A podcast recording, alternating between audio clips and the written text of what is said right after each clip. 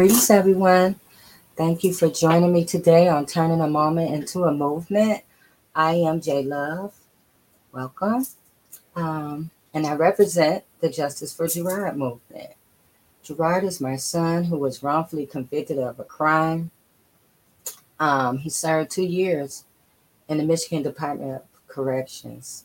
Now, just think about that for a second.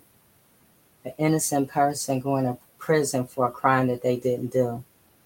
So, because of that experience and journey with Gerard, uh, and meeting so many others who had the same experience, created this platform called Turning a Moment into a Movement, where we come here every Friday at 6 p.m. to talk about wrongful convictions, um, injustice, and things that are uh, plaguing our community. So, um, thank you for joining us. Uh, as a matter of fact, today is Gerard's birthday.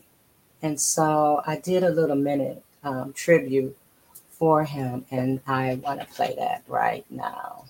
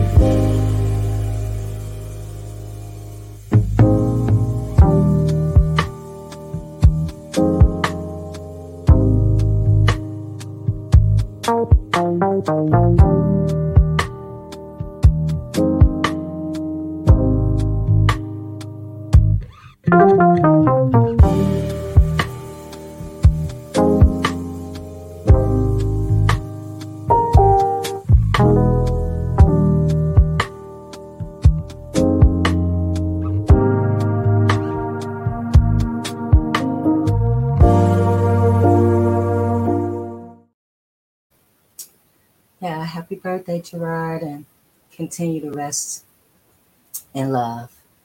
So, before we get started, I want to tell you guys our mission is to bring awareness to the wrongful convictions of Gerard and all others who have who are wrongly convicted over sentenced medically ill, medically frail in our community, to inspire, organize, and educate all communities about the need to disrupt systems, policies, and patterns of the criminal legal system that leads to wrongful convictions. That's why we're here. So, um, before we get started, hello to everyone who's watching on YouTube, Facebook, and Twitter, and for those who uh, might listen later. So, we're asking you guys to subscribe to our YouTube page and uh, like our Facebook page, the Justice for Gerard Movement, so you can be notified uh, every time that we go live or anytime um, we have something new going on. So I'm going to bring in the panel to introdu- introduce themselves. And then after that, I'm going to bring on our uh, special guest for today, and then we're going to get started. So first of all, I see Reverend Tia is here. So greetings, Reverend Tia. Greetings, Jay. Oh my goodness. Uh, look, I'm looking quite shiny today. I've been out in the sun all day. We have had our our field and fun day today for our school, and oh my goodness, I'm talking about talking about running home for this. This conversation today is so important. I'm excited about our special guest today and about the communication that we are delivering on this platform as we continue to educate people. Uh, and you know what? I always will remember what Malcolm X said when they asked him, What would you do if you had a chance to do things all over again? And that was right before he was assassinated. And he said, If I had a chance to do it all over again, before I organized, I would educate. Mm-hmm. And I believe that this is what we are doing. So excited coming to you from the Choice Zone, where I do provide transformational coaching. If you want to change your life and get into your own zone, and that's what it takes, just give me a holler at, uh, you can email me at tia.taylor at thechoicezone.com. Um, also a part of Michigan Coalition of Human Rights and other other platforms. Flint Women Study G100, Oneness and Wisdom, and Transforming Love Community. I tell you, whatever I'm doing, I'm doing it in the community. I'm doing it for the community, and I'm educating, motivating, and encourage, encouraging others to access that kingdom inside of themselves, that Christ, that anointing, that purpose, that power. And we all have it, and it is yours right now. I uh, also wanted to um, bring up, Jay, that Michigan Coalition. We do have um, Peter Hammer, our special guest for our annual meeting and he is the co-author of No Equal Justice. Excellent book. Um, you guys can look it up. You can also contact me. I'll give you provided uh, so you can get it out there. And okay. uh, just glad to be here. Let's wait. Let's get it started because we have had in our forefront, on our eyes all this week, mental health, and we need to talk about it. Yeah.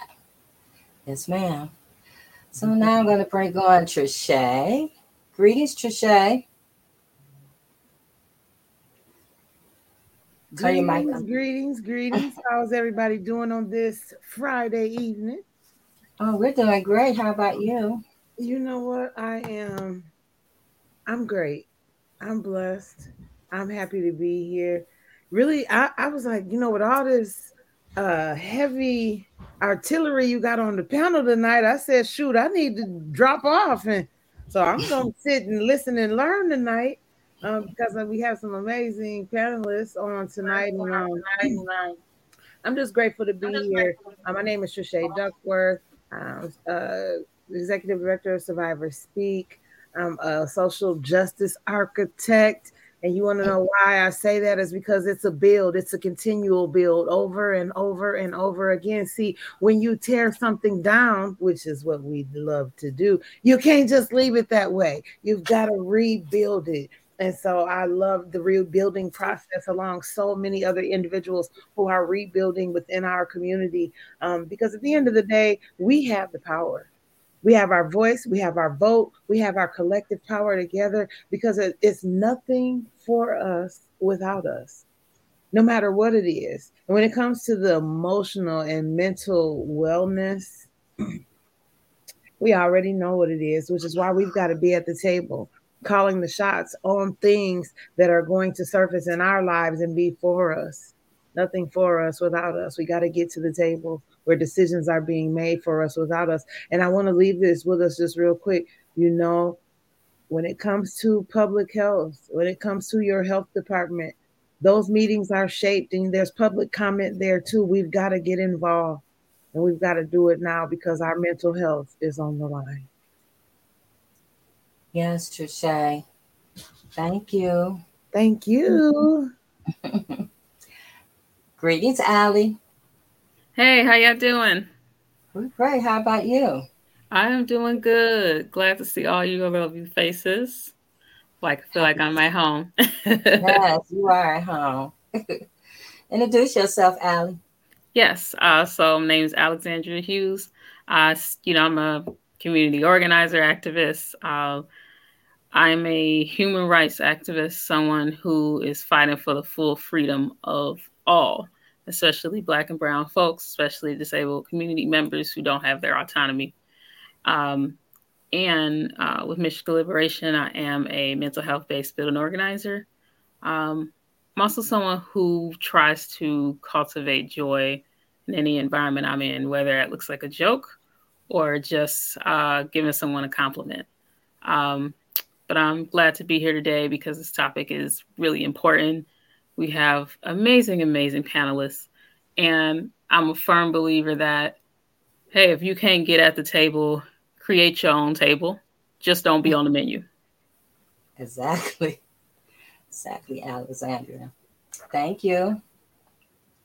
If you ain't at, just one second, Jay. If you ain't at the table, you is on the menu. So her point is get to the table. That part.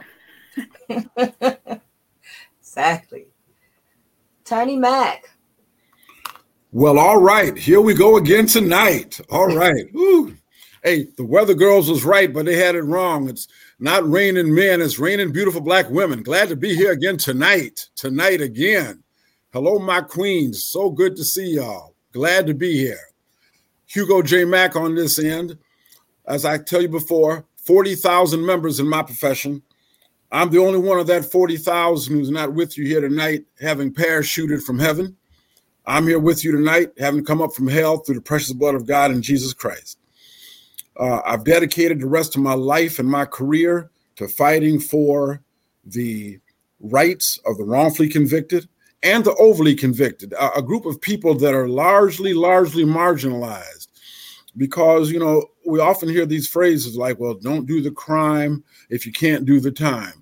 Well, it's my personal and professional experience, a lot of people are doing time, but not for what they actually did not for what they actually did, something that's been more elevated, something that's been reached as a quote unquote plea agreement with defendants facing insurmountable, mountainous, lavish, uh, just lava flowing odds of uh, supplemental information and other charges, where a lot of people are essentially pressured into pleading something that they're really not guilty of. And that's not to say that people in the penitentiary are not there the, for something they did, that's true. The, the system would be absolutely destroyed if nobody was in the penitentiary for anything they did.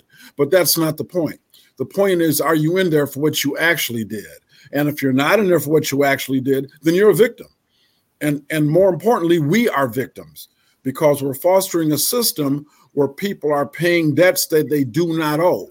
And remember, 95% of the people in the penitentiary are coming out. The question is, who are they going to be when they come out? And the sub question is, what are they coming out to? You see?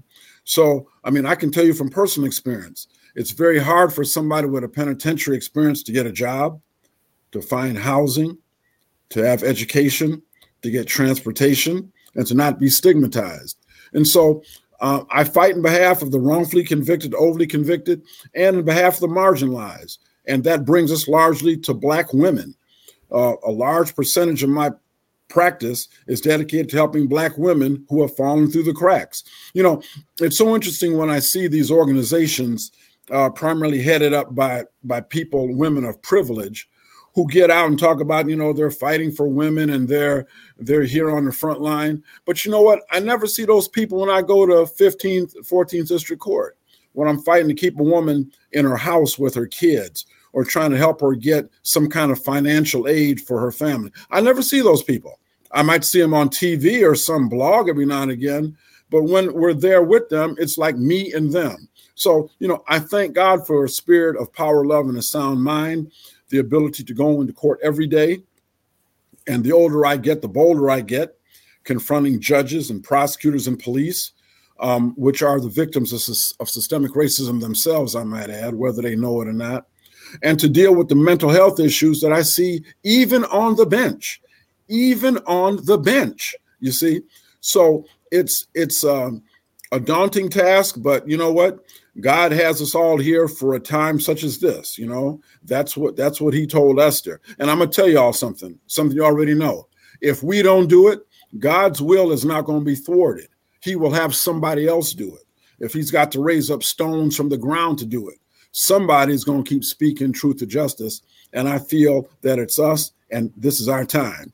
So I'm um, here, honored to be here, and uh, ready to proceed. Now, Jay Love and crew, having said all that, here we go. Here we go. If you find yourself on Trouble Boulevard, push, pull, drag, or tow that hoopity to Mack Street. Mack Street and park your car in my virtual underground garage. And when there, call the Freedom Line, 734 239 3118. The Freedom Line, 734 239 3118. The Freedom Line, 734 239 3118. HMAClaw.com is your hookup. HMAClaw.com is your hookup. HMAClaw.com is your hookup. Now, Jay Love, as you know, sometimes it takes time for people to go ahead and get all the documents and stuff written down properly. So allow me to provide a brief musical, courtesy of Roland Martin, an entertainment interlude while people get to write that information down. So y'all excuse me while uh, I do the boogaloo.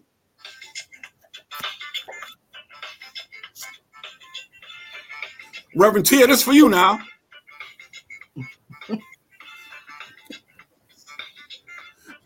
Jay Love, Miss Hughes, and Trische', Batman from Pulp Fiction.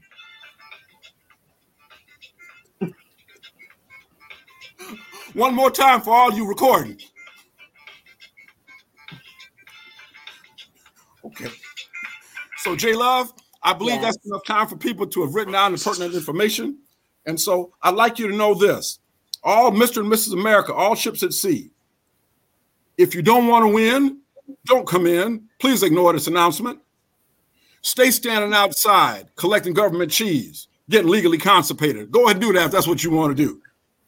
Now you tried the rest. Now come with the best.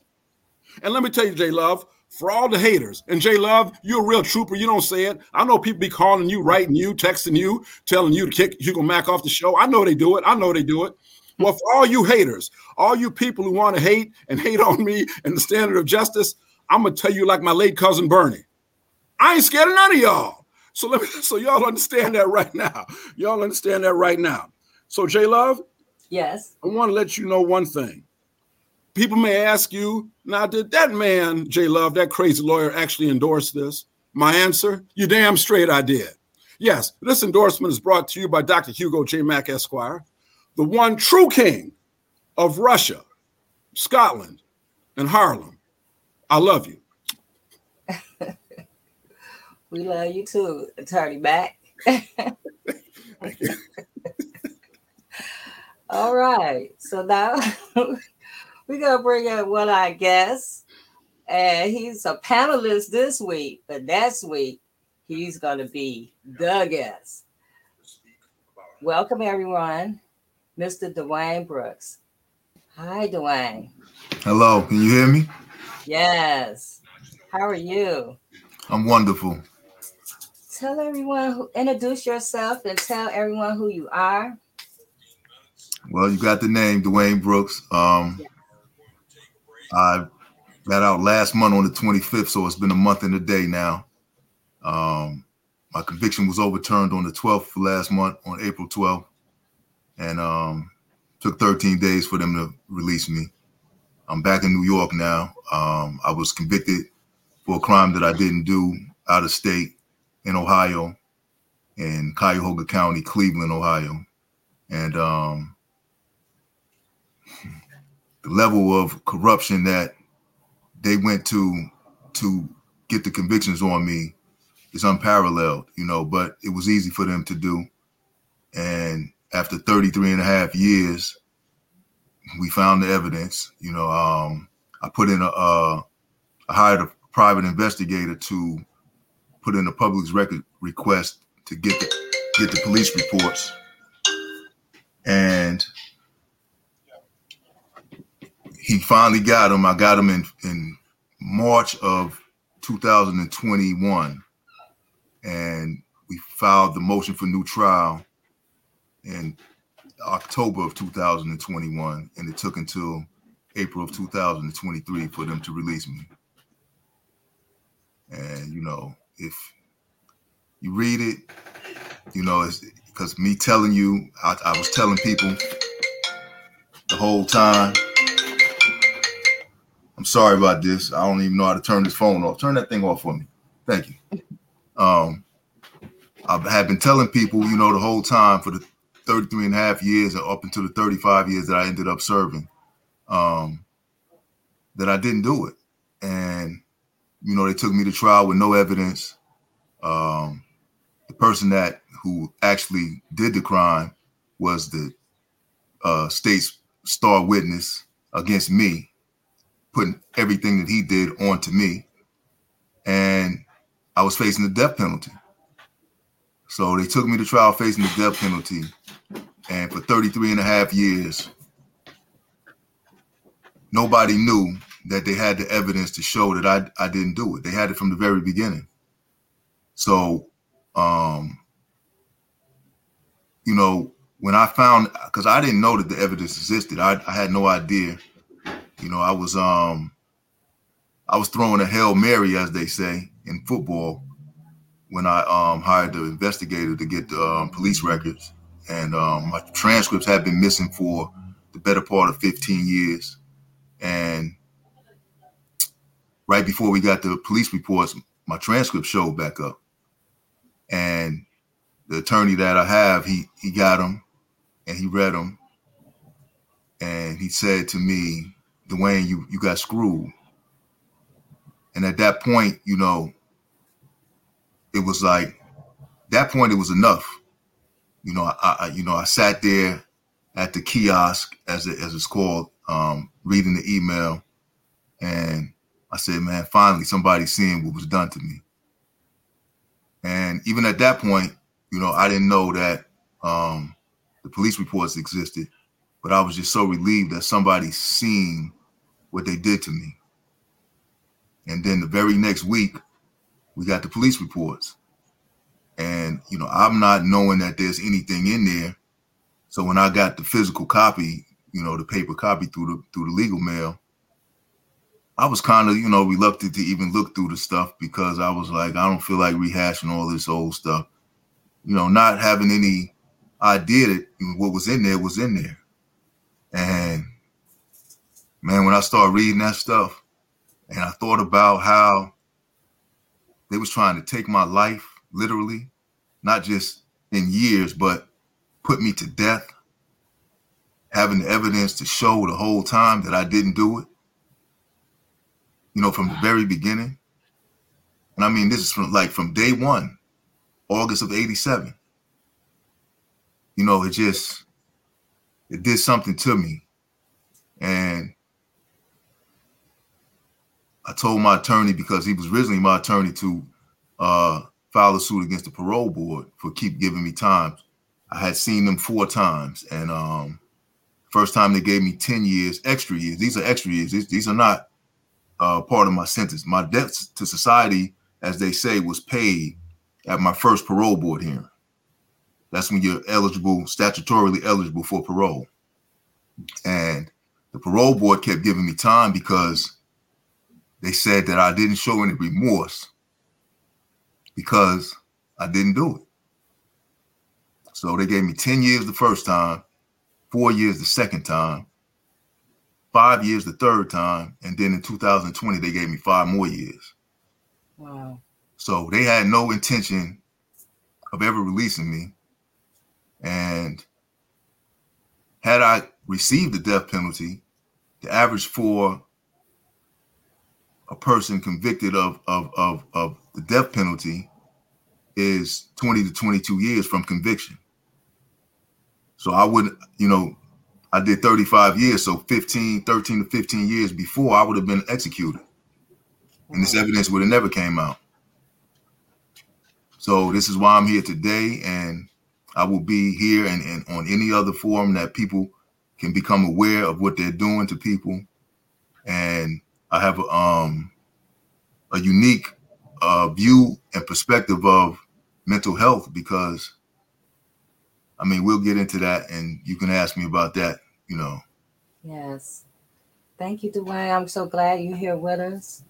Um, I know the wrongful conviction. We talk about that almost every other week. Is is and so that's why we're here because we want to do more educating. We want to educate our community about wrongful convictions, how they can happen. They can happen to anybody at any time. And so uh, I'm glad you're here. I'm glad you're going to be with us. And um, thank you. But we're going to get, we're going to talk some more about you, a lot more about you in the weeks coming. Thank you, Dwayne. So next, our special guest, Dr. Reverend Spencer Murray. Hello. Oh man, hello, uh, everybody. Hello, hello, Janice. Hello to everybody. Man, it's, it's a blessing to be here, Janice. Um, and I'm gonna introduce myself, but I I, I can't uh, I can't say anything else without holding space and uh, and honoring uh, brother Dwayne Brooks um, for being here, for your faith, for your perseverance.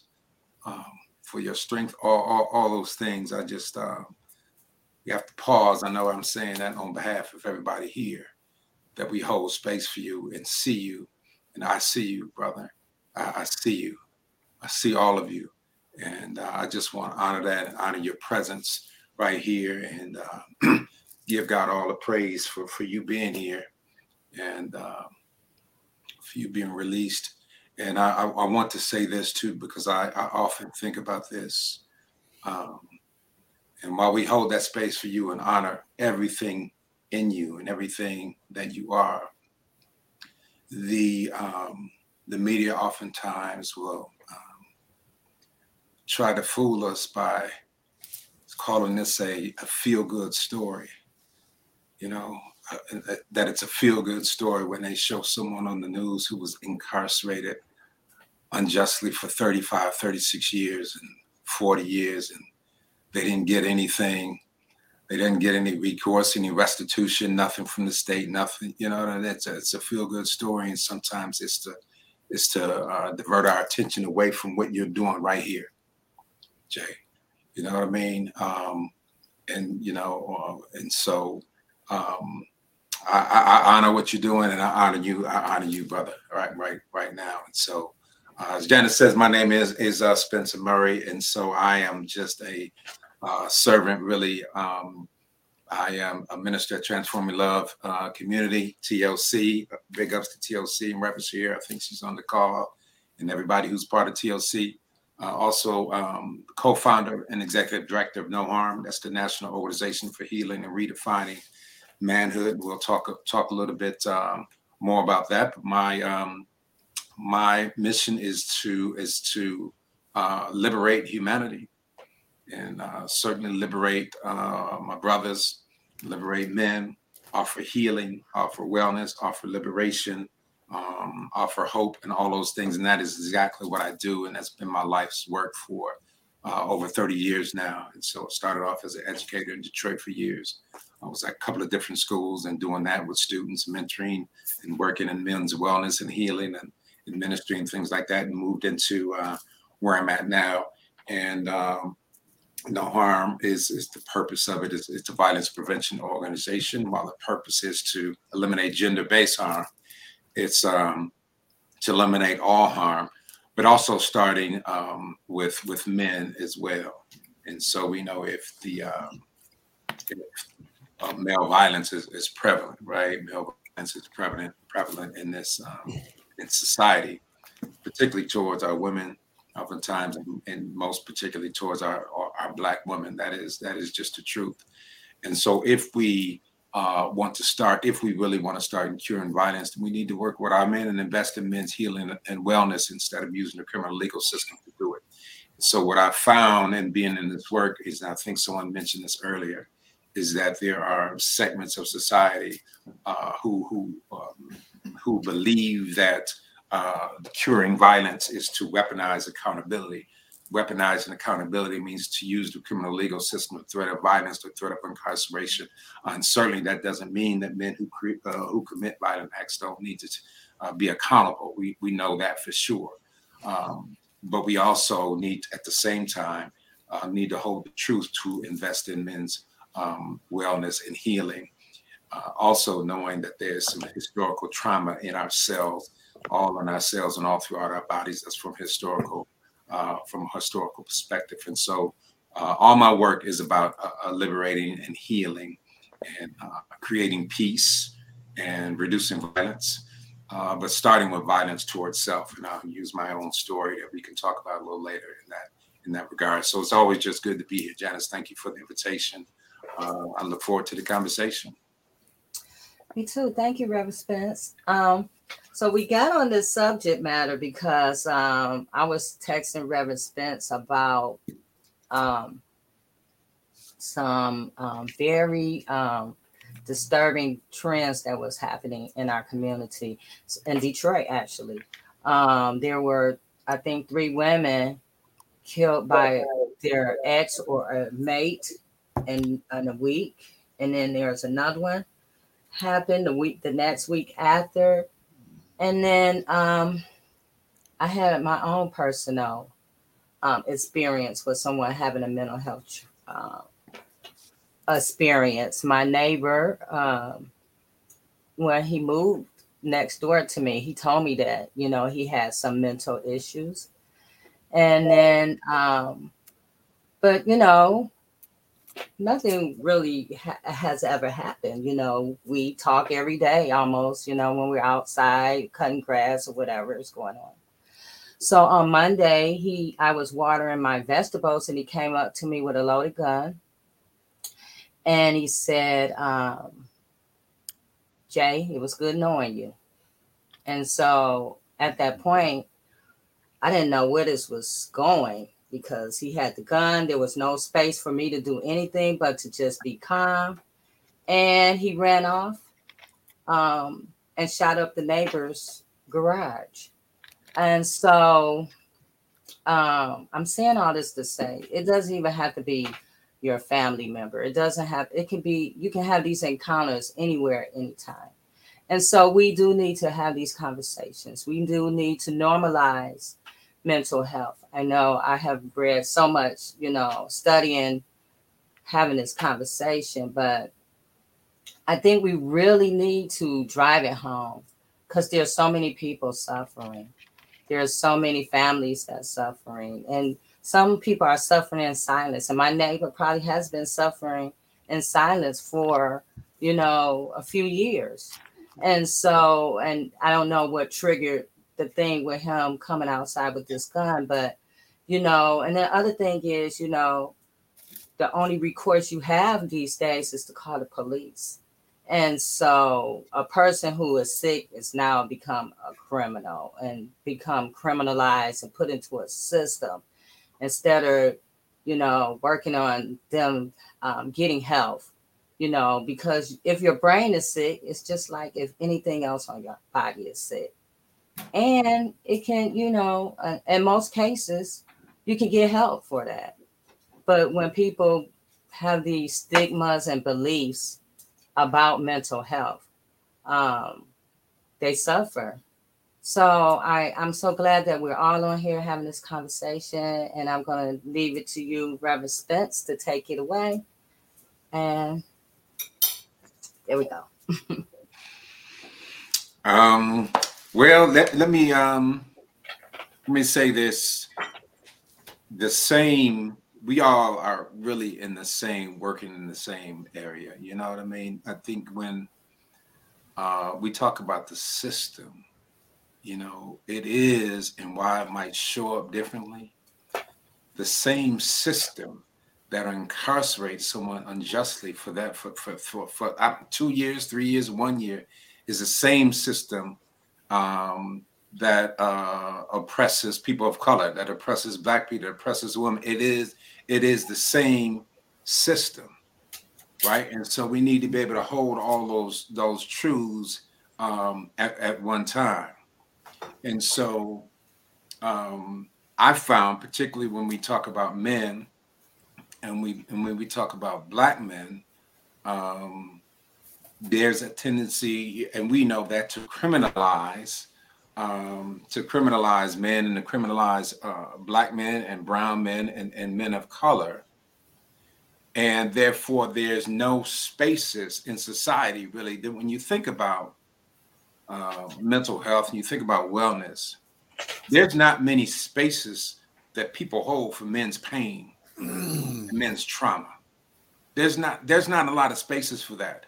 And one of the reasons because of that is because this um, what I'm going to use the term patriarchal masculine patriarchal masculinity was is is is the way the dominant society has, has set out the narrative of what it means to be a man. So what it means to be a man is to suppress all your emotions and to suppress all your feelings and divorce yourself from your emotional side. You're divorced from your your humanity, and so you you you nobody can hold space for you to express pain, to express grief, uh, to express all, all, all those things. And so uh, it typically starts when a young boy is eight years old. and, or six years old or or whatever age when he comes in crying and someone says to him hey be mama's big boy i want you to be a big i mean, I want you to be a big man stop that crying so, you know what i mean and so mm-hmm. the adults and it happened to me it was my experience as well and so what that young boy learns is because he doesn't have the wherewithal yet to decode that message what he what he learns is that i feel pain and i can't express it I feel pain. It's not cool. That's all. That's all he can interpret. And then he grows up in the same way. Then he becomes socialized by all his peer group, by the playground, everybody. And if I cry, I'm weak. If I do anything that we typically have feminized, like compassion and and, and talking and and being gentle or nurturing, I I'm considered weak, and that that that that that follows us all the way up to to where I'm at. And so, so a man has suppressed his his whole other side of himself. And we know that the world thrives off of separation. If it can divide us from ourselves, from our true selves, and then divide us from each other, then someone benefits from that. When I talk about when you talk about violence, there are there are people, and we know this, who benefit from our violence. Mm-hmm.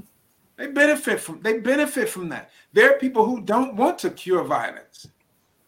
You don't cure violence by by you get to the cause. You don't cure violence by manipulating the effect and try to deal with the effect. You got to get to the root cause. And for most of us, the root cause is is power. The root cause has been white supremacy. The root cause has been power and domination. And all these ideas have also trans, uh, uh, transferred over into men. Uh, you know that that their manhood now is defined by you know, what my, one of my um, uh, mentors, at least uh, a guy who has meant a lot to me in this work.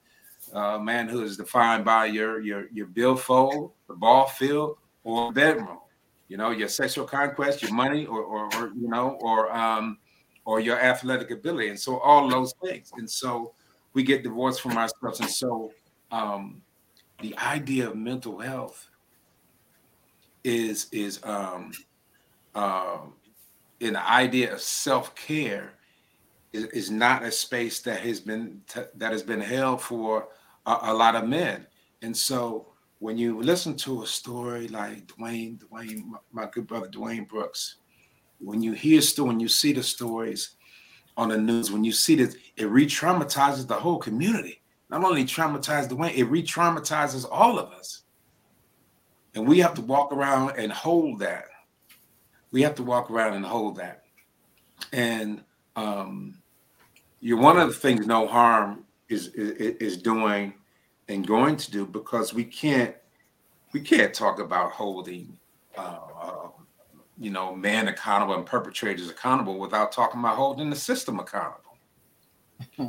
you got to hold the system accountable because all the research says that violence violence is the product um, of, of social and economic inequalities in, in, in our in our society, in our world.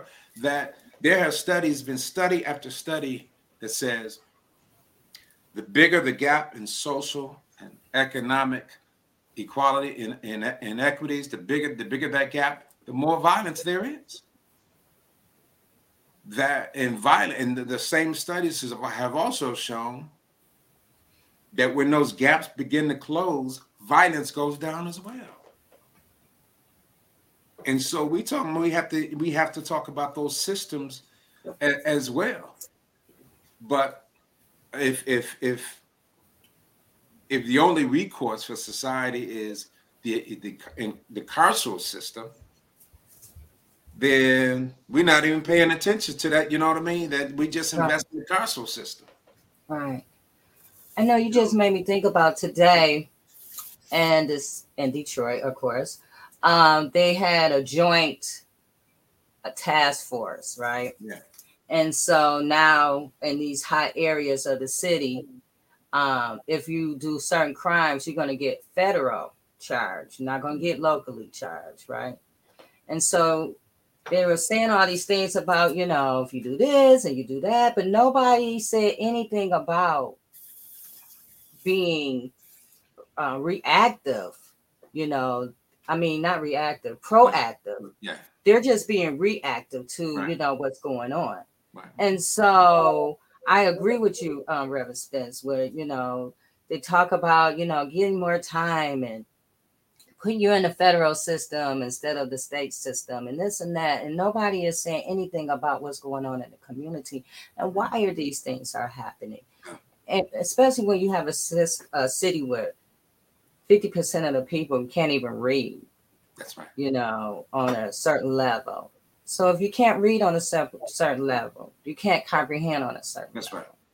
And so if you can't comprehend or read on a certain certain level, what kind of job That's right. or employment are you going to have? That's right. And so when you have all these issues in the community, of course, there's going to be um, a higher level of crime No question. than you know in your suburban cities or whatever. And Yeah. so to ad- it seemed like these problems would be something that um, our officials would want to address instead of you know always talking about piling people up Now, in these systems.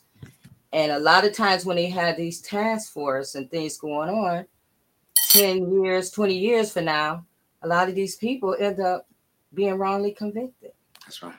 because they're so eager to push people into prison to solve a problem That's right. that that's not even the answer to. That's right. That's right. No, no, it's it's it's not even an answer. You know, when um, when uh, people have gone in and done extensive studies with um, um, men who have committed violent acts, particularly murder, or even on on death row, and, and done all that, and most of the time when they ask them, you know, the roots of the violence or why they did it, it oftentimes it revolves around I was disrespected, I was dissed, I was humiliated, I was shamed, you know, I felt unworthy. Someone made me feel unworthy. Those those those type of type of things, right? Mm-hmm. But the inequities do that anyway, right? The inequities in, in society are set up to make one to make one feel that. And so those are those are those are also predictors of violence. When you talk about poverty, when you talk about that, when you talk about those who set the conditions, who already set the conditions for it, right? And so you always set the condition, and then you have this patriarchal masculinity that really only accepts anger and aggression as as as expressions of manhood or, at least the, the acceptable eh, you know i have to be i can't be punked out i gotta man up you know i got to man up. And what i'm what i'm what i found in my own life what i found in in the, in the life of the people i i work with in, in the jails and juvenile system you know the man up is really man down. Man up is man down because manning up can go wrong Mm-hmm. manning up, manning up can go wrong, and it, it takes us out of um, that space of, of of caring about our mental health. And so, um, uh, men are taught to, you know, basically socialize to externalize what they feel, maybe anger and aggression, you know. Um, and while while on the other hand, women for the most part internalize and talk and feel and process internally while men, uh, you know, typically act uh, act out e- externally, and um, and because we aren't taught. Do you know in the schools, even in the schools, they're talking about taking social emotional learning out of the schools. They're talking about taking mental health services out of the schools for students. It doesn't make sense, but it's all part of the plan. It's it's it's all part of the plan. Ms. Tia. Yeah, Spence, I was I was wondering a couple of things. Then you mentioned something that really got my blood boiling. So I'm gonna hold off on that and breathe. And then I'm going to ask you to kind of talk about some of the polarities that exist within within the culture for African American males, because these are the these are these polarities are this these concepts. Yeah. Um, similar to what I remember my son telling me having this um, conversation with me some years back, and uh, he said, "Mom." check out the narratives that people say. Yeah. And realize that it's a split mind when Yes. they're saying it, Yes. you know. So, like for instance, for for women, I'm gonna be uh, a freak in the bed and a lady in the streets. You know, like what is that? Yeah. You know, and, and why can't just be a woman all the time? Right. You know what? What is this? Yeah. What is this concept or this narrative that has been placed on the African American woman? Yeah. And the same thing has happened with the African American male. That's you right. know, there are some polarities that I think our listeners and viewers need to know because we follow narratives that have been handed down to us That's right. from in for generations Yes. from people have who have been per- prosecuting us, That's right. That's right. That's right. oppressing us. Yeah. Yeah, I've got on. I want. I want to give this brother. Um, you can look him up, Dr. Obari Cartman. Dr. Obari Cartman. He works a lot in, in, in black mental health with young men, and, and he's, he- he's terrific. But this is his shirt. This is his shirt. I ordered this shirt from him. So I'm gonna get up. And you're talking about changing the narrative, right? It says men cry, men care, men teach, men love, men think, men build, men laugh, and men forgive. That is that is changing changing changing the narrative uh, of who men are and who men can be because when you talk about those polarities right and you're talking about in um in uh in, in imperialistic capitalistic white supremacist patriarchy society in that society that the polarities one, one will teach us that it's about hierarchy and competition you know, when it's really about cooperation and community. See, it's opposite. So everything that that we need to be is opposite of what the dominant culture has has produced or, or has, has put out as the narrative as what a man should be. A man should pull pull yourself up by the bootstraps. We know what Martin Luther King said about that. It's about rugged individualism. We know about that. So that is the narrative there. But the narrative for, for our community right is is partnership and community it is the opposite of what's being taught and i think i certainly can say this for myself and this certainly goes to the top of mental health that my confusion and my tension growing up in my younger years was trying to navigate those two things here's what the america or people are telling me i should be and here's what i think i am on the inside and so what do I do? I self-medicate the tension because I don't know who I am. I self-medicate the tension by drinking, by smoking. You know what I mean? That's what, what we're doing, self-medicating to, to try to numb ourselves from this. And all I was doing was causing harm to myself and causing harm to everybody I was in a relationship with. Emotional harm to people I was in a relationship with. And and, and so um you know, we have we have to get back to, to our own healing and wellness. I'm convinced, I'm convinced that the person, I'll, I'll say man because I work with men and this is what we do at No Harm. I, I'm convinced that the man who knows who he is fully and completely will not do harm, will not cause harm to himself or, or to anyone else. And that means that you have to integrate your fragmented self because this world has taught you to fragment your masculine from your feminine and that I'm not gentle, I'm not, but actually we're both inside. We encompass all those things. But if we're taught to accentuate one and suppress the other, then we're in trouble. Then we're we're fragmented and we don't even know who we are. And we get into relationships and you know, and and and and and and I'll say this too when I talk about patriarchal masculinity and that masculinity, women can buy into that as well. And so part of the work we're doing, you know, there's a story, and I'll say this quick, because I know other people want to um, want to chime in. Uh, there's a story that the psychologist tells, and we've seen it in one of these movies before. That um, his family, a brother, lost lost his job, and so his his wife, uh, you know, dropped him off at the job every day. So he didn't want to tell her he lost his job and so when she dropped him off, he just stayed out all day as if he was at work, came home at the end of the day.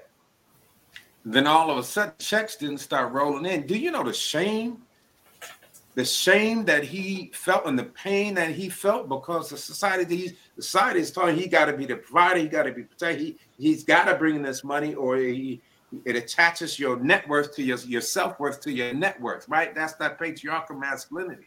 And so finally the checks weren't coming in anymore.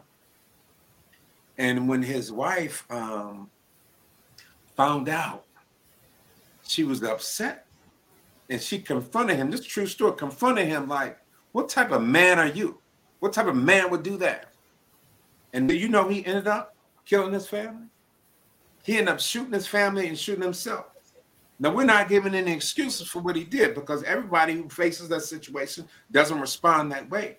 But the point is, the level of shame he felt, the level of, of, of unworthiness he felt, um, you know, you know, you know, just just just caused him to to to choose to commit murder and cho- and choose death over that. That's that humiliation and shame I was talking about. That's that's that's all of that.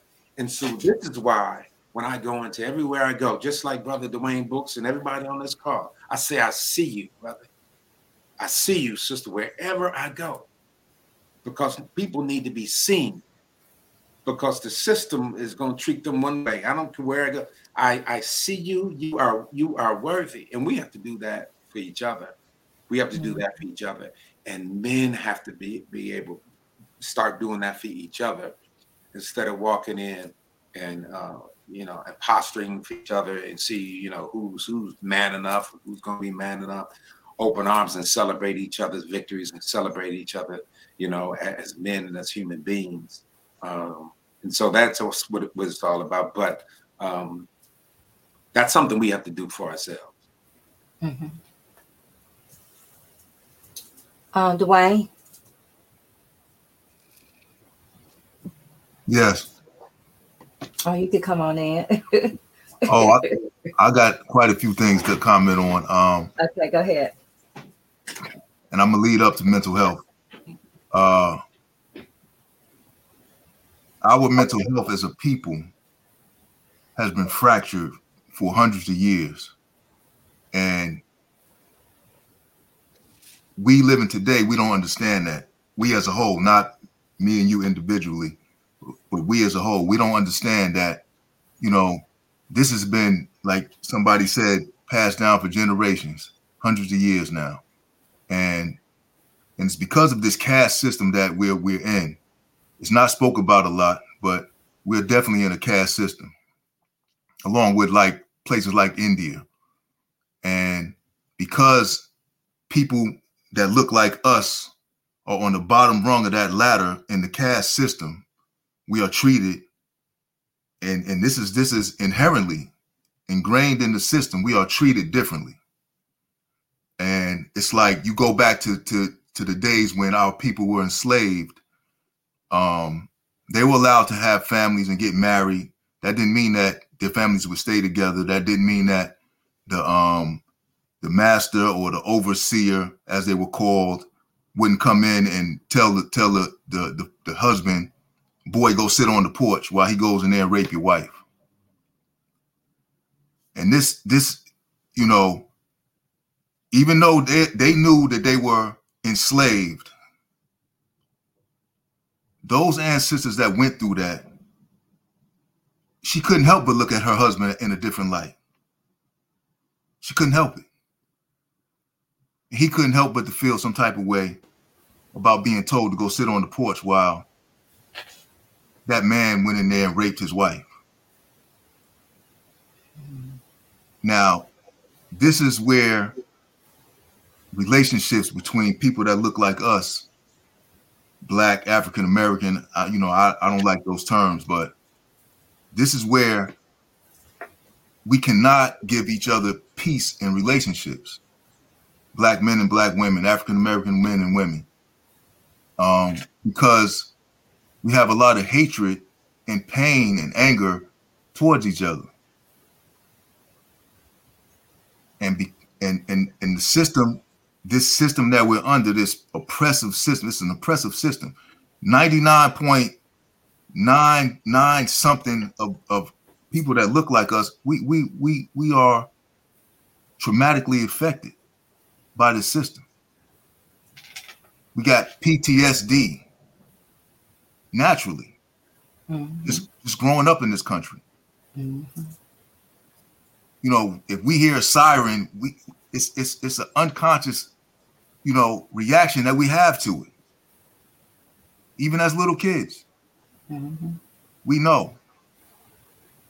I started boxing when I was eight years old, and I remember one time I, I fought a little white boy. He was bigger than me because I was a little kid, and I, I kind of beat him up and I blooded his nose. He started crying in the ring, and and you know I got scared because even at that age, at eight years old, I knew that I could be in trouble for hitting that white boy. And I looked around and I found my dad's face in the crowd. And the smile on his face is the only thing that that that calmed me. But my point is that I inherently knew about racism at that age. So we come up to, to 2023 and black men, black women, you know, when we come home, husband and wife, you know, in whether we're in relationships or not, we don't give each other peace. Because we've been through so much hell. And we know that people that are hurting take it out on the closest people to them. And this is why we see what we're seeing today. You know, I come out after 35 years and I'm looking at people like, what happened? How are you not prospering in this world? How are you not, you know, mentally and emotionally advanced? It's like we're, we're going backwards instead of going forwards. Technology is, is is is a lot more, you know, advanced, but people are not. It's like they're dumbing us down. They're dumbing us down. I mean, there's people that are really dumb out here, it's and, and, and it, it's it amazes it blows my mind. So our mental health ties into this, you know, over these 400 and you know something years, 500 years, however long it's been. You know, it's it's you know, and the system as so called, there's no help for black people that are mentally ill. There's no help. You throwing mentally ill people, and I was in there with them every day. I, the last prison I was in was over 70% sex offenders. And I'm telling you, if don't nobody else know, and all your people out there that you know dealing with sex offenders, they might be your family, they might be, you know, your boyfriends, your, your husbands, they're mentally ill. You got people in uh, that, I mean, they, handsome guys, you know, they dress nice, they take care of themselves, but they like to rape women. They like to. I mean, they just they like to. You got same type of people, handsome, dress nice, own businesses, you know, that rape little children. What kind of what kind of treatment or um therapy is there for somebody that's attracted to a child? I mean, you. I mean, I, I don't. I, I don't think there is any treatment or therapy. You know, and I was in there. I felt like I told my sister this too. I said I feel like I'm the undercover boss. I don't know if you guys have ever seen that show, but because I, I knew that I wasn't supposed to be in there, I'm not supposed to be experiencing this type of stuff. But I was around a bunch of mentally ill people. One guy, you know, I mean, it was, it was many guys that did it. They came in and it was just like they said it like this. It's too much time. I can't do it. So they go get on the mental health caseload, and all the mental health caseload does is drug them up. There's no help for them. And by the time they get finished giving them, because Thorazine was, was the number one drug that they gave them, by the time they get, get finished giving them all that Thorazine, they never come back. Never. So there's, I'm, I'm telling you, there's no help for people with mental problems in, in that so-called system, that injustice system. And it's and it's a shame. I mean, it, it is it's sad and it's and it's it's ugly. And you know, I sat out in the visiting room on the visiting floor with a guy that he came in around the same time I went in in 1988, and he had got beat up by the police. He wanted to get some counseling, talk to somebody. So he went and he sought help.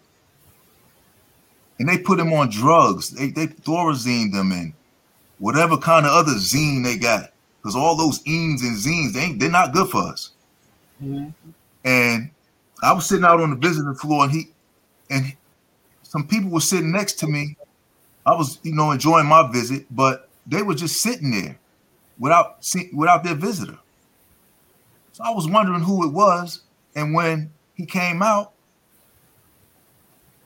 he just sat there, didn't acknowledge him. He was gone. And they sat there and cried the whole visit. I mean, tears. Because they knew he was gone. So, you know, mental health is a real thing. And, you know, I myself, uh, I, I wrote that on there about prison is meant to destroy you. You're not meant to survive prison. Physically, you're not meant to survive it.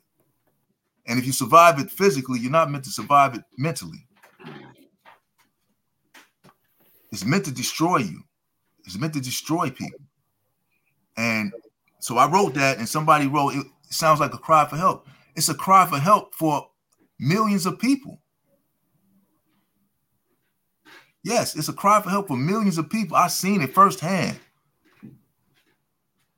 People that get put on those drugs, you know, don't brush their teeth, comb their hair, wash their clothes, take a bath, take a shower. We can't take a bath, but take a shower. All they do is eat, sleep, and go get those drugs. Literally.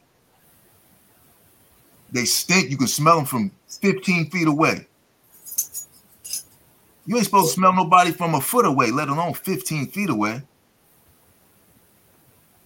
You know, and and, and so I've seen it firsthand, and I'm telling you that for people like us, now I've also been incarcerated with people that were on cases that their co-defendants were white. Now, these people were doing life in prison, and their co-defendant, who were white, went to a, a state facility for the mentally insane and maybe did six or seven or eight years and got out. There's no um not guilty by uh, uh, insanity for for black people. That's only for white people. And if I'm wrong, somebody tell me somebody they know of that got that that plea. Not guilty by reason of insanity. Any black people. It's not meant for us. It's like a lot of the, the things, the, the laws, the the privileges, you know, it's not meant for us. Constitution is not meant for us. We don't got the right to bear arms. That's not meant for us.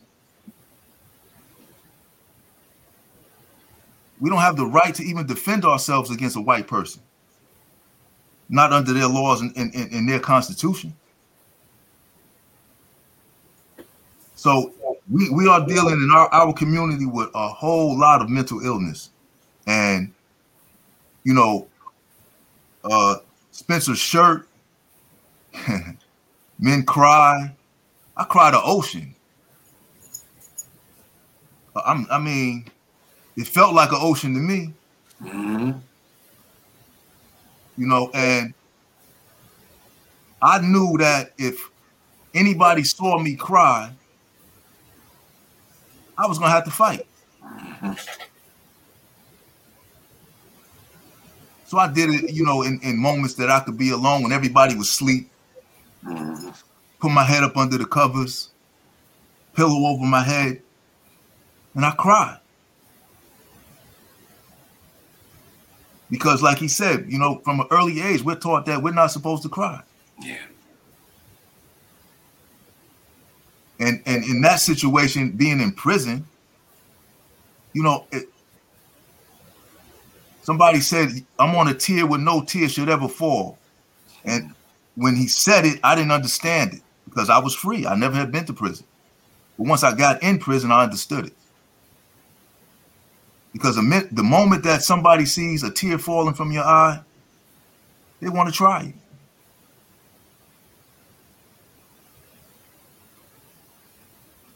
So it's a whole lot going on with mental health. And, you know, we could talk about mental health for weeks and weeks and weeks every Friday because we're all affected. Mm-hmm. Not just the males, the women too. Our women are deeply affected by mental health issues because they're tra- they're traumatized too by this system and by the oppression that we've been up under. And to sit here and, and, and see you guys, you know, Jay Love, the Reverend, Alexanderia, Trish, you know, it's it's beautiful to see. Because no matter what's going on in your lives, you haven't let it overwhelm you. I could tell that. And I'm I'm quite sure none of you are unscathed. I'm quite sure of that. Just just looking at your skin color and knowing the things that we go through. And anybody coming out of prison is not is nobody's unscathed. I'm not unscathed. I'm deeply scarred. I don't have I don't have the um the bull whip whip welts on my back, but I got them. I've been whipped. So none of us are unscathed. Mm-hmm. Just being the people that we are in, in this caste system.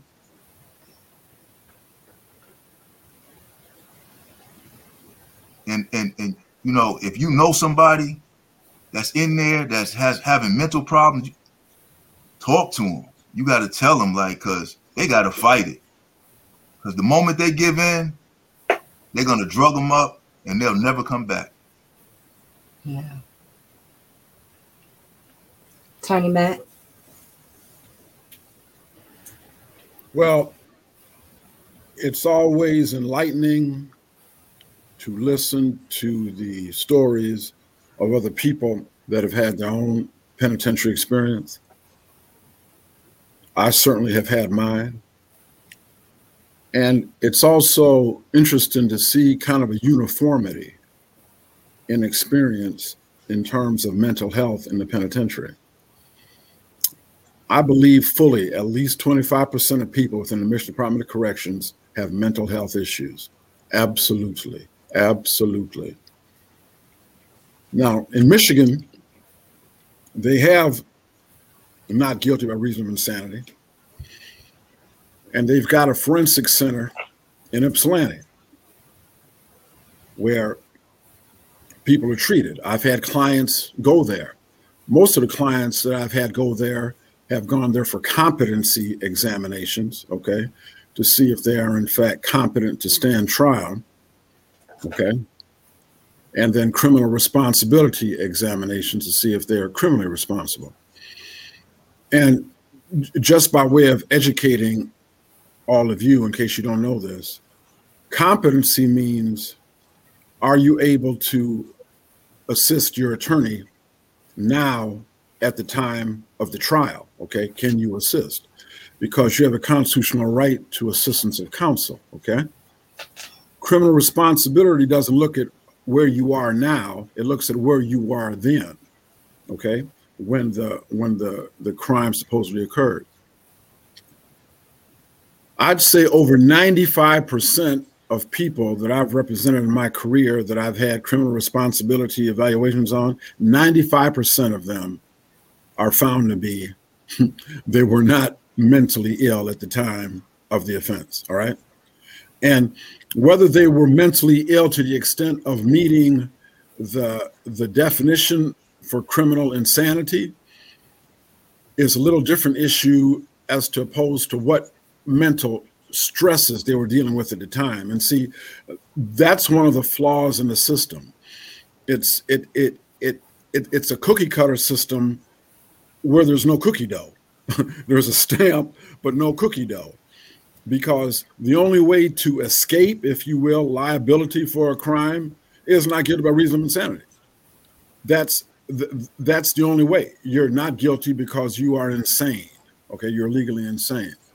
So the problem with the system, one of the main problems is there's no intermediate phase. Okay, a person may not be legally criminal, criminally insane, but that doesn't mean they don't have a host, a boatload of mental health issues that they're dealing with, a boatload of them.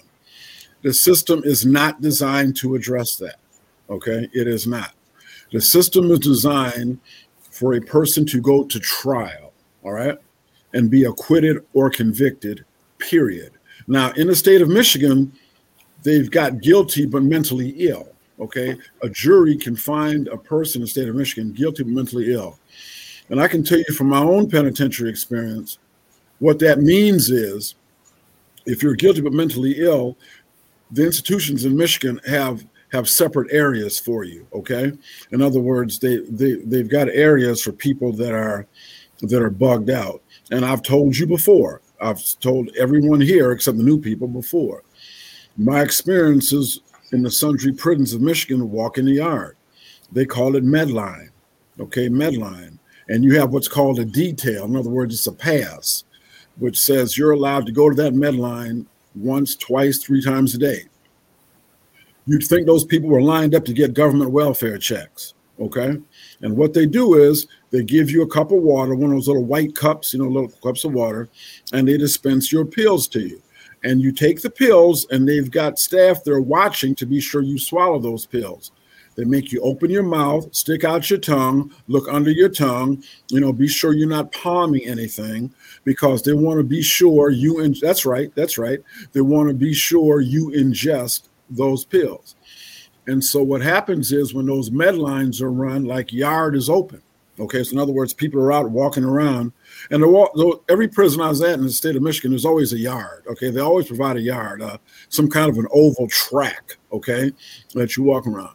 And what those people would do is they'd get those meds and they'd head straight for the track and just walk walk around walk around sometimes the you know you know how you have some old shoes where the heel is all worn down you know what i'm saying the heel is worn down and those penitentiary uh, blue pants with the orange clown stripe okay, uh, down the pants and the side of the arms, and just walk. A lot of them talking to themselves, mumbling, just talking to themselves. And so, you know, for me, in dealing with the stresses of the penitentiary, at times I felt I was just two or three days away from the Medline my damn self. You see what I'm saying?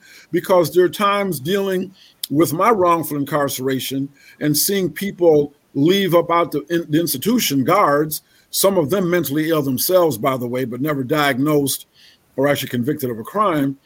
And and there I am stuck there. You know, this brother talk about crying. Oh, I know. Oh, I, I know. I know quite well. You know, I've cried enough to water a football field. Okay, through through my sojourn in the penitentiary, but I didn't let anybody else see me do it. I didn't let anybody else see me do it.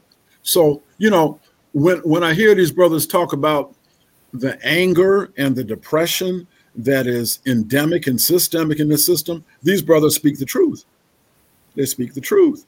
And so, you know, it's it's a problem that we spiritually, I don't think we can do it carnally. I, I think we've got to do it spiritually because, you know, our history is based on a spiritual realization and dependency on God. I mean, that's what the black church is. That that's why the black church was so instrumental in the civil rights movement and what have you, is that we have to call on a being greater than ourselves because you know m- my belief in my own journey is that this is a spiritual battle It's an evil thing. The systemic racism, the mental health that besets the black people in this community, in this world, in this state, in this nation we live in, that is evil. That that's not just a poor choice of individuals. That is a premeditated, deliberate evil act. Evil, evil. And it's done by people who know full well what they're doing. So I don't believe that systemic racism is something that's just organic and keeps going on. Not true. No plant just lives by itself. It has to be watered, it has to give nutrient, it's got to have sunlight. So the people that are perpetuating uh, racism systemic racism, they know exactly what they're doing. None of this is accidental, okay? And and in terms of mental health, uh, depriving African American people, African American communities, not only of mental health issues, but what about clean air? What about water? What about food islands? Okay. What about the poor health? What about prenatal care? All this plays in to mental health, and mental health plays a part in on this. So I'm glad to hear these men talk because I'm telling you, they speak the truth. Yeah. Yeah. Reverend Spence. Nah, there's nothing but truth up up up in here today. Um, you know, there's back to what Attorney Mack just said. I, I couldn't agree with you more. It's a, it's a spiritual uh, a battle. You know what I mean? That that that this wickedness is in high high places. You know, it is in high places, and, and um, you know, all the especially for for black people, the assaults on the body, all the assaults on the black body. You know, everything is mental for you know every mental mental health shouldn't be you know, like Black History Month, one month, one month, you know, you celebrate mental health is over here. You know, everything is mental. Every everything is is mental. And then you talk about what black folk, the assaults on our bodies. That's why I think we're, we're so spiritual people because we identify with the spirit. Can you imagine someone if you talk about uh, Brother Brooks Brooks mentioned, you know, rape, he mentioned those things. Can you imagine and I've been in spaces uh, and you know in the in hell space because of my work with women who've been abused and set and raped and and all those things. Can can you imagine in those moments? Oh man, I, I, I don't sometimes I don't even want to think about it, but trauma of the body gets so bad that you disconnect from the body. You dis you disconnect from the body and you and, and you go somewhere else. And I think black people have always had to had to had to rely on the spirit because of the assaults of the body and start living from the spirit, living from the inside out, which is the opposite of the world, is the outside in. You know what I mean? You know, you get all the things and you you get all the material things and that you got success. But shit, you ain't you ain't you don't even know who you are on the inside. You ain't even peaceful on the inside. You got tension on, on the inside. And so I just couldn't agree with, with these brothers more. And I thought about, uh, Brother Brooks was talking about the uh, relationships and how, how it's set up. And we talk about these ideas of manhood again. There's a truth that um, when emancipation, you know, emancipation happened, and there was the Freedmen's Bureau was was uh, established, mm-hmm. right? And so uh, emancipation uh, came about, and um, uh, black women want to go back and take care of their children, go back to the home, take care, you know, and do those things. And then the the the, overseers um, began to base their sharecropping or whatever you know the men, whatever sustenance they were going to get on on what they produce, on what the man produced. But the woman was gone now, so so they couldn't produce everything that they were do- doing. They couldn't uh, produce all the um, you know cotton or whatever it was because the women were now gone, and so uh, the former overseers didn't didn't like that, and so they convinced, almost convinced the black men that you are in control of that woman, and now your sustenance is going to be based off of the amount that you bring in. So the women now have gone back to the home. They had to come back because now the sustenance they were going to get was going to be based off how much they how much they all produced. And so at that time, because of the trauma, Brother Brooks talks about the, the trauma that black men could not heal and could not even address, they began to take cues and control the women, they begin to take cues from patriarchal masculinity, from the control and the power and the domination that overseers use. They began to take those cues and um, and actually um, and begin to dominate their their own women. But, but, that's all trauma, right? That is all trauma. And so if you were watching, I, I would suggest everybody watch No, the rape the rape documentary. It's called No. It's capital N O. It's the rape documentary done by um, um, uh, Sheeta Simmons. Um, but it but it but it talks about that, and so um, you know, Janice, Tia, what we've been doing for for for for for months at TLC is decolonizing. Mm-hmm. decolonize manhood. We're gonna we're gonna do that. We're gonna do that at seminar at No Harm. We're gonna we're gonna do that. You know, to to really begin to identify with the spirit and those things that are opposite, uh, the antithesis of, of uh, and to, to what the society has taught us about domination and entitlement and, and all and, and all those things. So we don't take cues from that and begin to do the same things and and, to, and continue to heal. That's you know we'll be we that's never ending. You know, yeah, healing, healing is never ending. Yeah, yeah, I like that, uh, Spence. Um, so important because we, the first part is recognizing where we have been colonized. That's right. You know, and you know, what are we following? What are we believing? What is your or my definition of success? Yeah. What is it built upon? That's right. The, you know, what, you know, because oftentimes the, you know, when they talk about the American dream, well, whose dream is that? Why? Why do I have to take on a dream that you decide what a dream is? You can't tell me what to dream. You know, and so these are the kind of concepts you know, um, so I was brought up saying that success is doing what you want to do, being who you want to be, or being who God wants you to be, being who you are inspired to be. Yeah. You know, and so it's not based upon this system. What is wealth? You know, and I know um Ali had talked about um and it was mentioned before one of the um how people in prison you know, um, um, Dwayne talked about those people behind bars and the people who have sexual, um, um, you know, crim- criminal records. And a lot of those people, you know, he mentioned, you know, some people are wealthy, some people are senators and government officials and leaders and millionaires. And those people aren't even behind bars.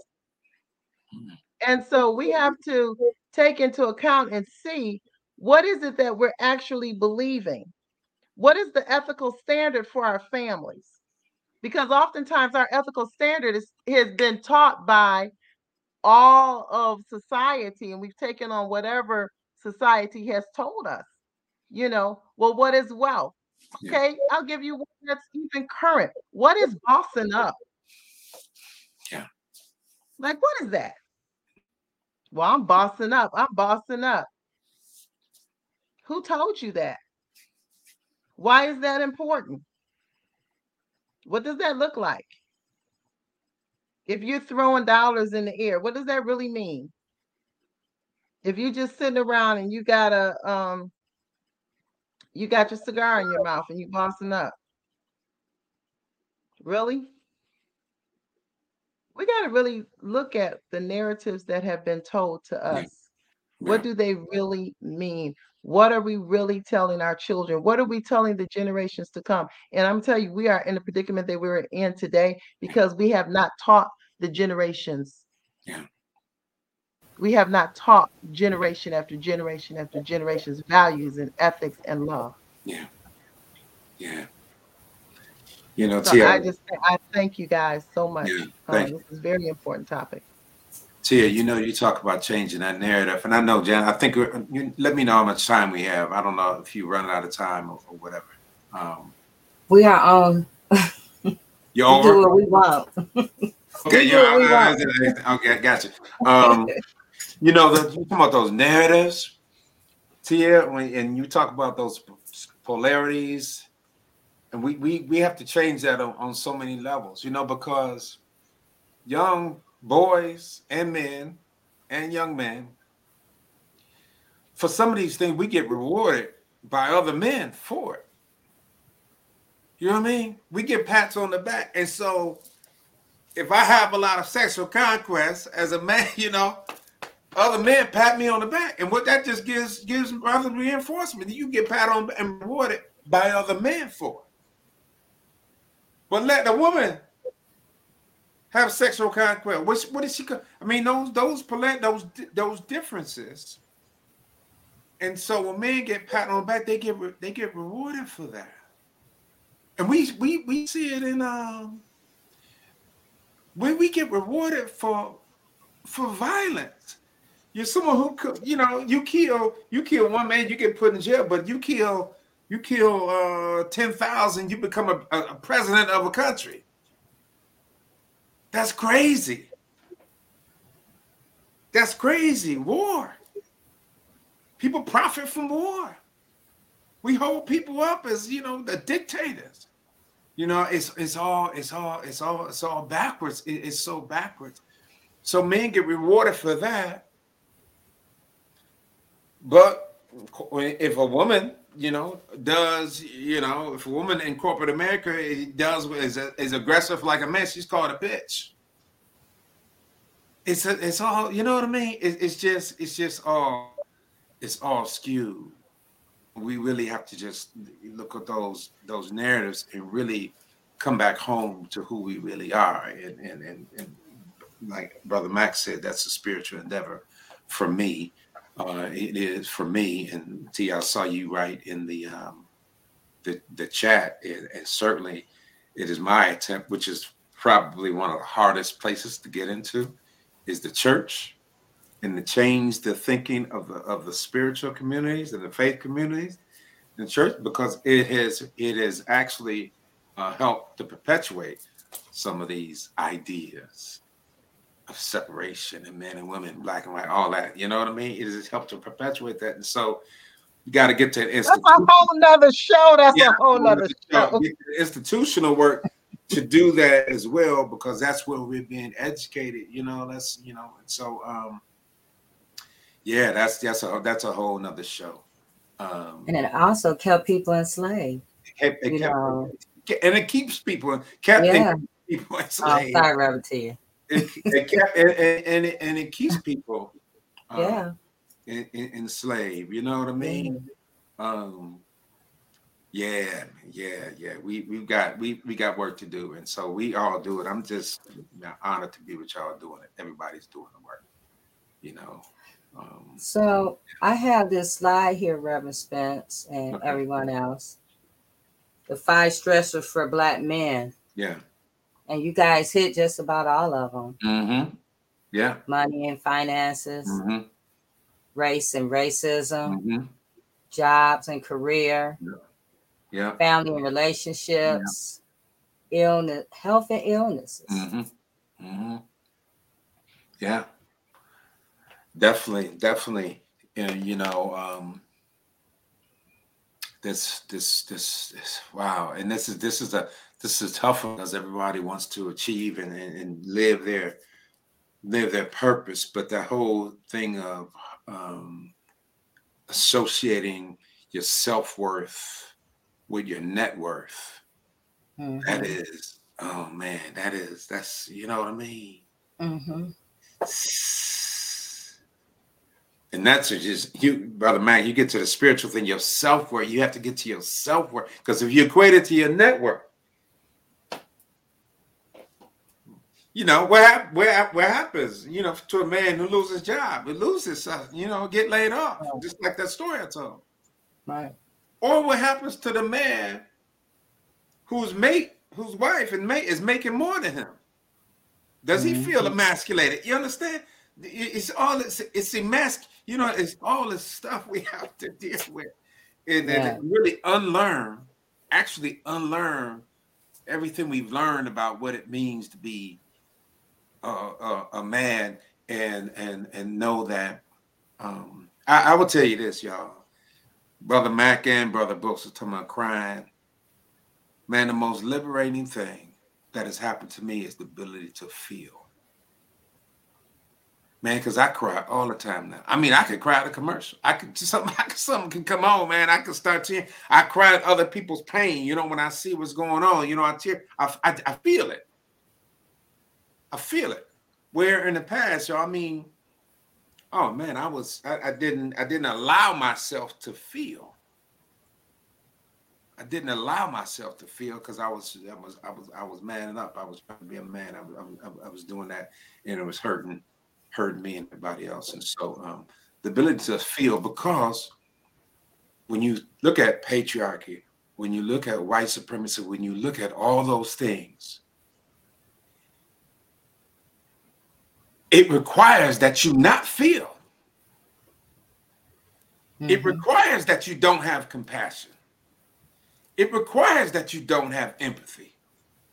It requires that you don't take responsibility for what you're doing to your brother. To your, it, it, it requires all that. It requires that you dehumanize the people you're oppressing. That's what it requires. You just disconnected from that. Right. And so to come back to that, to come back to all that, to come back to compassion, empathy, gentleness, nurturing, right. is what we have. Was what we have to be. Yes. Go ahead, Dwayne. Dwayne. Is he froze? I think he might be froze for a minute. Look like he might be froze. Okay. Attorney Mack, did you have something?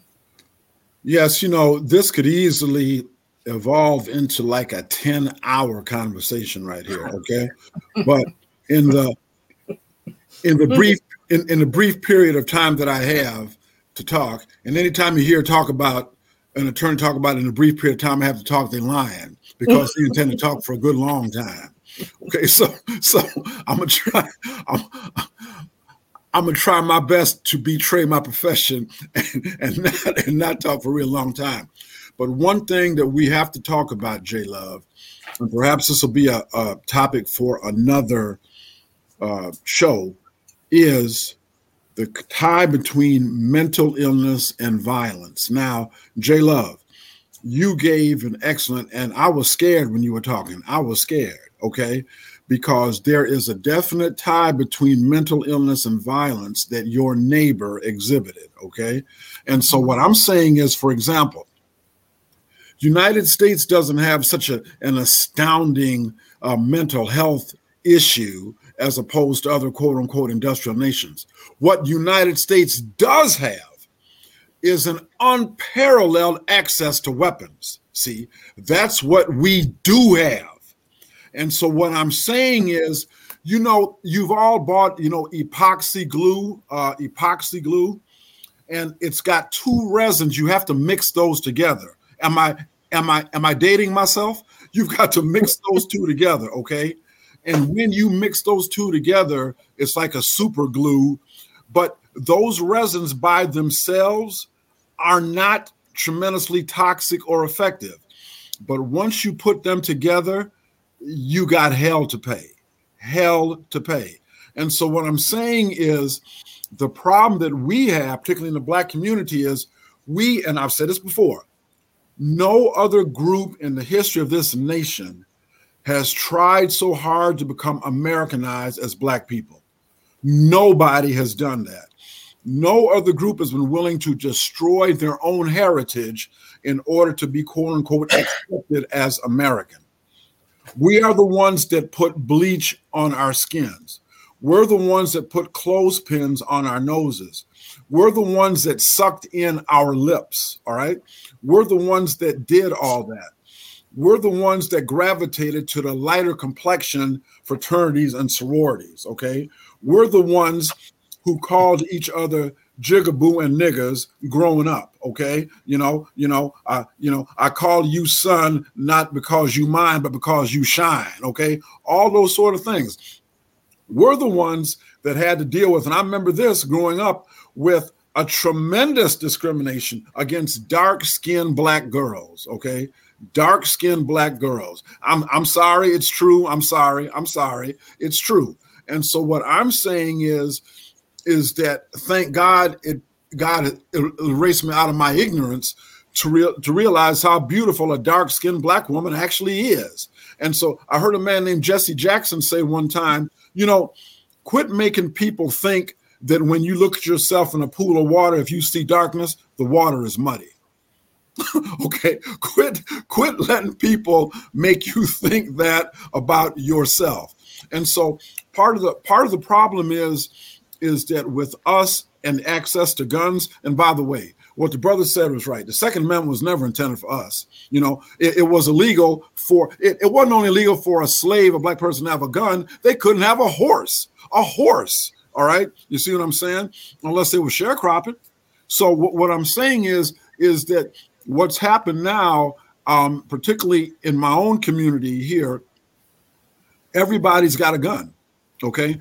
I'm, I'm, talking about my black clients, people, everybody's got a gun. They say, well, yeah, we got a right to defend ourselves. Well, you have a right to defend yourself, but in a community that is systemically plagued with mental illness, you are also putting those guns in easy reach of people who should never have access to them. Okay. And I see it time and time and time again. And Jay Love, uh, at another time, we can talk about the new red flag laws in the state of Michigan, which I think mm-hmm. is going to be very instrumental in terms of Black people and, and mental health and uh, some of the debates that are coming up over that. So, what I'm saying is, brothers, uh, brothers and sisters, is that we got the mental health problem, but we also have a large group of black people talking about, man, I got to protect my Second Amendment rights. You know, I got me five and six guns, but you also got Uncle Herman living with you that's off the tilt. Okay. Okay. Okay. So I would rather see less access to guns and have Uncle Herman be able to get the mental health he needs than Uncle Herman have a bad episode, go get that gun, and decide he's going to shoot up a bunch of people in the neighborhood. Mm-hmm. I yeah, I like like um, I like what what you just said, and also what just came across the screen there. I don't believe it's the weapons. I think we need to find out what is happening within society that created this mental illness. And we have to know that whatever's going on within us is going to come on without on the outside of us. So it all starts within. It, it, it starts within you as an individual. It starts within us as a community. It starts within us as a nation. It all starts within. So if we if we are always talking about violence and we use violent ways and we are okay using um, what is it, AR-15s? Is that what they call the guns on people? But it's illegal to hunt with them. See, we can't use it on animals, but we can hunt men. We can hunt people. We can kill people with that, but we can't kill. It is illegal. It doesn't make sense for animals if you're going out hunting deer. You can't use that. Right. On the deer. It tears up the meat. Go ahead, Robert. It tears up the meat, right? Right. so you know, but but it's okay. It's okay to tear up the meat and everything else on people. We, you know, and it is a mass psychosis. You know, at some point we have to realize why are we insane? Why are we split-minded as a nation? Why are we split-minded? You know, we say one thing, we say that this is the land for the free and the brave, but is it? And we haven't demonstrated that since its inception. So it's really not. So we mm-hmm. we are we are split-minded in in our nation, in our thinking, and when we follow this this concept time and time again, we become split-minded people. And so then we wonder what is happening. Talk about the educational system. Spence had said something not too long ago about, about about you know we need more, and I think um, um, Brooks had said the same thing as far as more for um, mental health in even in the schools, and that they're trying to take that away. I think Jay Love, you had mentioned that also. Let me tell you something. It's not happening out in other communities, people. No, yeah. it's they want to take the dollars away from your community, our community, people who have brown skin communities. In other communities, they have teams of behave they have behavioral teams, behavioral workforces. They have social workers. They don't just have one social worker for the school. They have social workers. They have speech pathologists. They have not just one, four. They got four or five padded rooms for when a child has an episode. They believe in total inclusion where nobody gets labeled with suspension or exclusion. So, what are they doing? But see, we don't go and find out what anybody else is doing. We just stay stuck where we are, just going with whatever's been given to us. Yes, Lisa, it is low income. Yes, they make more. Yes, over 9,000 per child. Yes. Yes, it's true, but at some point we we have to take back our, our community. They got everything they need, walkies all over, people who are trained with CPI training, crisis prevention training in other schools, not in our cities. They're trained to be able to handle children gently so that they can get help. We do not. And so we can't just accept what is always given to us. We have to know what is ours, take our community back, and it starts within each and every one of us. We mm-hmm. cannot mm-hmm. wait for them to do it for us. Yeah. We have to start with us. It's up to us. Like we said before, nobody nobody's coming to save us. We got to save ourselves and we got to mm-hmm. do it now. I want to address what Kevin said. Um, back in our day, they used to have guns hanging above the fireplace or laying right on the nightstand, but we didn't touch it. So why is it happening? And that's true, Kevin. My granddad had guns, and and he told us, "Hey, You only had to tell us one time not to go in. We didn't even go in that room. we didn't even go in that room. we didn't when we talked to my grandma and grandfather in their uh if they was in their bedroom, we would stand in the hallway because nobody went in there because we already know that's the guns and you already been, you know, you're gonna die by the hands of my granddaddy if you go in there. So I don't know. Kevin, that's a great point. It is. Something has changed. Yeah. You know, we're the, the fear of the, you know, of the elders. I don't know what it is, but something has changed. You know, you know, and that that that that's that's such a such a good point. Um, and I, I think it's a few things. You know, I um part of part of what I do too is um teaching how people how to deal with conflict and tension, right? And so I think um, in this cancel culture, you know, this cancel culture that uh, oftentimes and not knowing how to deal on the process of dealing with tension and conflict, you know, I think part of that is people just cancel, cancel each other out. You know, I'm, I'm just, I'm gonna just cancel you out. And and then you know guns have become un, un, unlike for your grandfather and those people that kevin was, was talking about. Guns now for people have become an extension of power. Mm-hmm. and ex, an extension of that power. And so you know what i mean? So it is it is really people who feel inside they feel powerless mm-hmm. that have to do external things to show their power or, or, or, or get their power. So so um, so I think it is it is something you know happening in, inside too. But oftentimes it's like, hey, um, I'll just um, I'll just get, handle this, handle this by by by power and by you or using using my power and um, and we see that in relationships too, whether whether you're using a gun now.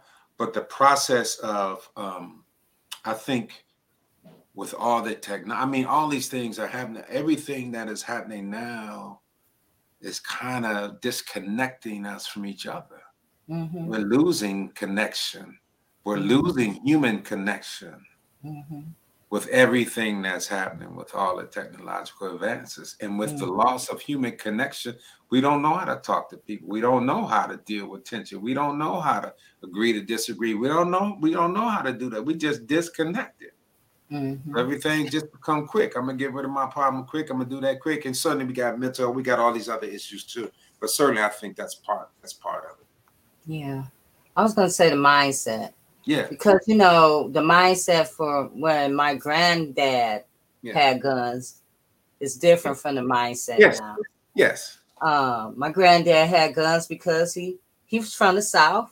Yeah. Protect your property, protect your home. Yeah. He didn't wear them around like it was an accessory. Yes. You know, people have guns now yeah. like it's an accessory.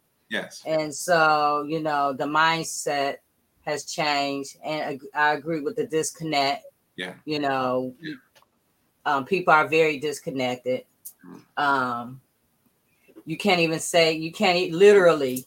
yeah. You literally can't say anything yeah. to anybody anymore. Yeah. Yeah. Because they go from right from you had this conversation to kill. Yeah. There's no That's in right. between That's right. um thing right. anymore. So right. we have to get back to um I don't know, you know, changing the narratives. Yeah. Um, creating a sense yeah. a community.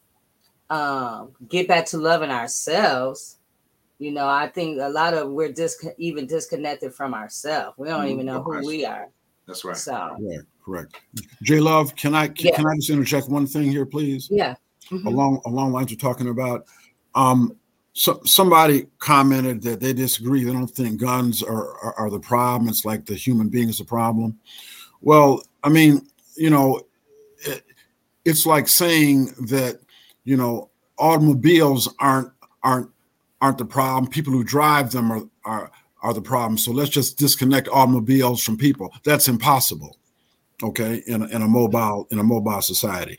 But so the point that I want to make is, Jay Love, not only about the prevalence of guns and how easy it is to get a gun. And I want all black people to listen. All black people listen up, please.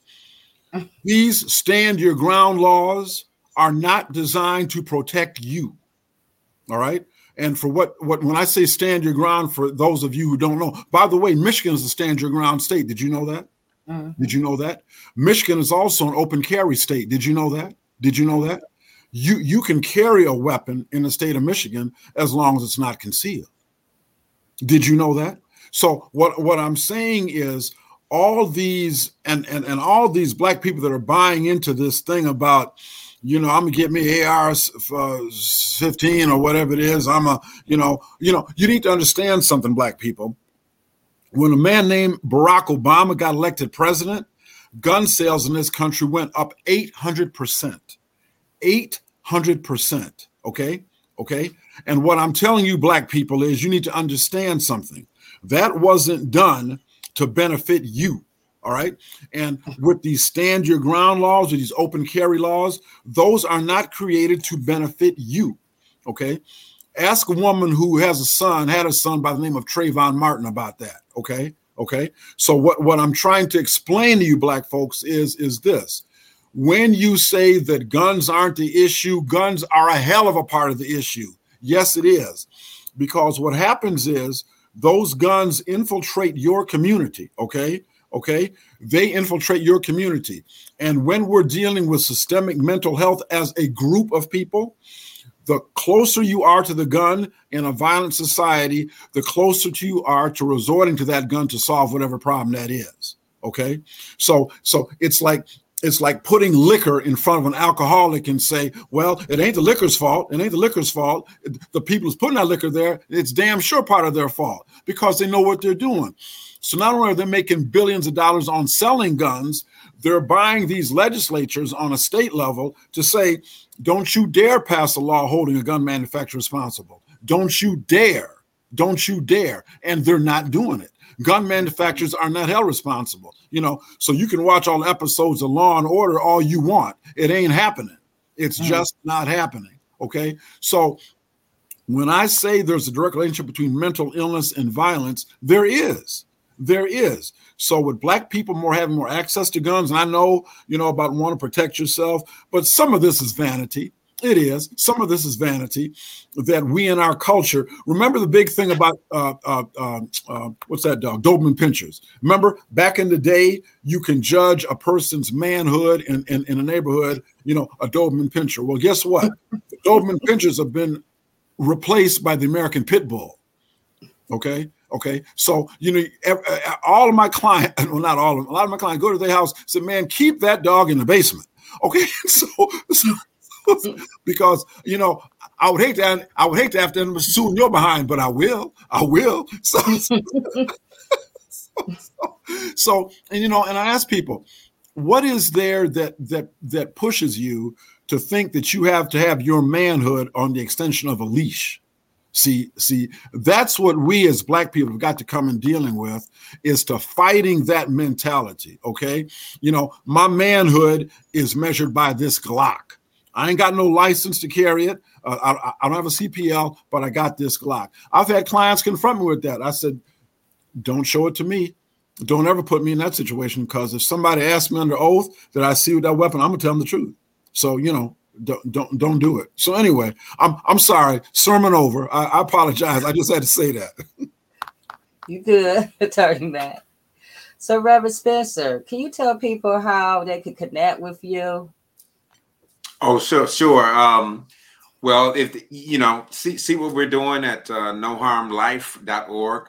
Um, our website there it is noharmlife.org and see see what we're doing, see what we're going to do. We're still developing programs, still doing all that, but you'll get an idea of what our values are and what we're doing. So uh, check that out. Uh, I always say this: donate if you can. We're, we're, we're from grassroots. If you believe in what we're doing, uh, donate to it. Um, and you can reach reach me at Spencer at noharmlife.org. Spencer at noharmlife.org. Um, but um, but yeah, this is uh, that. Amen, Reverend Mack. Amen. Amen, Reverend Mack. For real so uh, yeah. you guys while we still on there's a couple of more um, in the chat. The availability of guns wasn't a problem until black people and others gained access. So when you are say guns are the issue that's what you're really saying. That's what what you really are saying is that black people are the problem. Uh, you know i i don't think that we're saying i think we need to uh um Okay, so, so this is another narrative. This is another narrative. Use knives, rat poison, etc.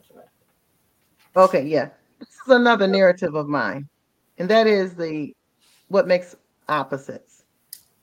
You know, and um, even in school they, they they teach opposites, you know, it's a game that you play when you're five years old. What's the opposite of black? Is it white? Is color an opposite? Is white the opposite of black? Who told us this? Who told us the opposites? So it's it's a problem when a white person is crazy and has a gun. I, I don't care what color you are. If you're crazy, you should not have a gun. Okay. I don't care if I don't care what nationality or anything.